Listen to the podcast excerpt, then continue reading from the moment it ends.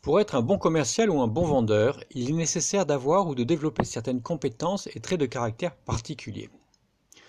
Voici les cinq qualités d'un bon commercial.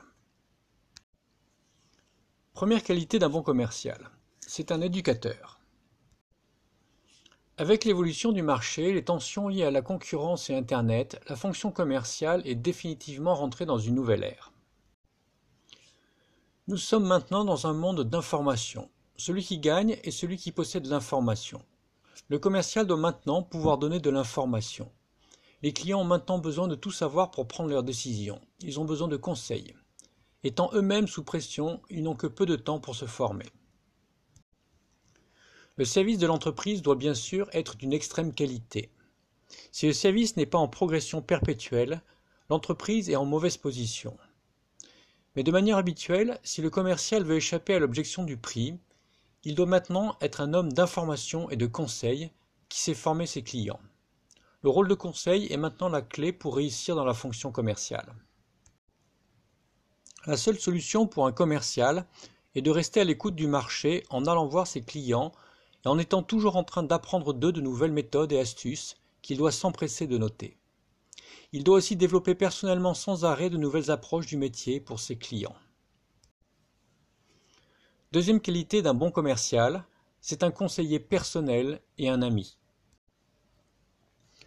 L'heure où le commercial visitait ses clients pour parler sans fin de son produit est définitivement finie. Maintenant, c'est le client qui parle. Le commercial est la personne qui écoute. La production est maintenant rodée et la quantité n'est plus un problème. Le bas de gamme semble attaquer toutes les couches de la production. Les clients font maintenant la chasse à la non-qualité. Celle-ci est maintenant traitée sans pitié. Quand un commercial n'est pas capable de conseiller son client et de le faire évoluer, il n'est pas meilleur que les autres commerciaux qui tournent dans son secteur. Le client n'a alors plus de raison particulière de rester son client. Aujourd'hui, peu de gens ont le temps de réfléchir. Le commercial a acquis la fonction de conseil. Il doit donc écouter et analyser afin de conseiller son client. Son écoute est vitale pour son client. Pour cela, il doit disposer des bonnes techniques de vente, qui sont plus un savoir-être et un savoir-faire commercial que des techniques à proprement parler. Le travail représente plus d'un tiers de notre temps de vie. Les amis sont dans notre travail. Ce dont vos clients manquent le plus à l'heure actuelle, c'est une communication vraie et sincère qui leur permet de poser les valises et de faire le point. Il faut qu'ils puissent prendre des décisions comme ils pourraient le faire avec un ami. Quand un commercial n'est pas un ami pour ses clients, il travaille pour un salaire, et sa priorité n'est pas de prendre soin de ses clients et de faire prospérer son entreprise. Ce n'est pas un collaborateur fiable.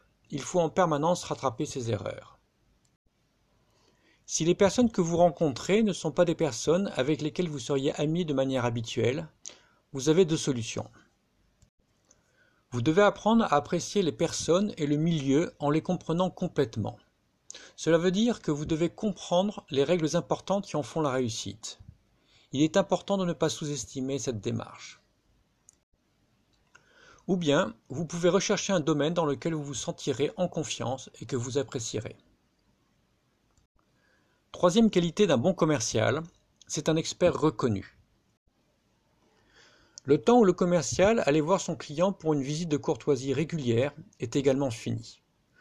Le commercial qui n'est pas un expert reconnu par son client doit vite trouver sa valeur ajoutée et se former pour apporter une contribution demandée.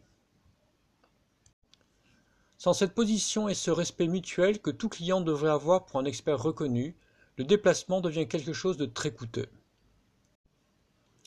Récemment, j'ai rencontré un commercial que ses clients évitaient de déranger pour des histoires de commandes. Il lui disait Je n'ai pas voulu te déranger, j'ai fait parvenir la commande directement à ta secrétaire. Un autre commercial que nous avions formé s'était spécialisé dans les questions d'hygiène et de sécurité. Avant d'être commercial, il était ingénieur dans ces domaines. Il connaissait parfaitement les manières de penser et d'agir des acteurs de ces domaines. Il était devenu un centre de renseignement sur l'achat et la revente de fonds de commerce dans son secteur. Ses communications vers ses clients étaient écoutées et appréciées. Inutile de vous dire qu'il faisait beaucoup de ventes.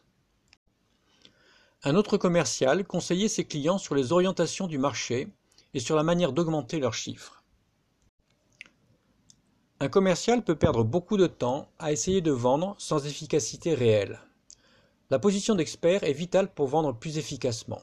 En devenant un expert reconnu, le commercial ne vend plus, mais il conseille, et son argumentation commerciale s'apparente à un travail de conseil. Quatrième qualité d'un bon commercial, il a une honnêteté reconnue et irréprochable. Avez-vous déjà essayé de mentir à un ami alors que vous cherchiez à lui vendre quelque chose? Avez-vous exagéré vos affirmations en face de quelqu'un qui comptait sur vous? Quel effet cela a-t-il eu dans votre relation avec lui? A-t-il toujours aussi confiance en vous? Un bon commercial est intègre. L'intégrité vient du mot entier. Quand vous ne dites pas ce que vous pensez, vous n'êtes plus que la moitié de vous-même, surtout en ce qui concerne vos résultats de vente.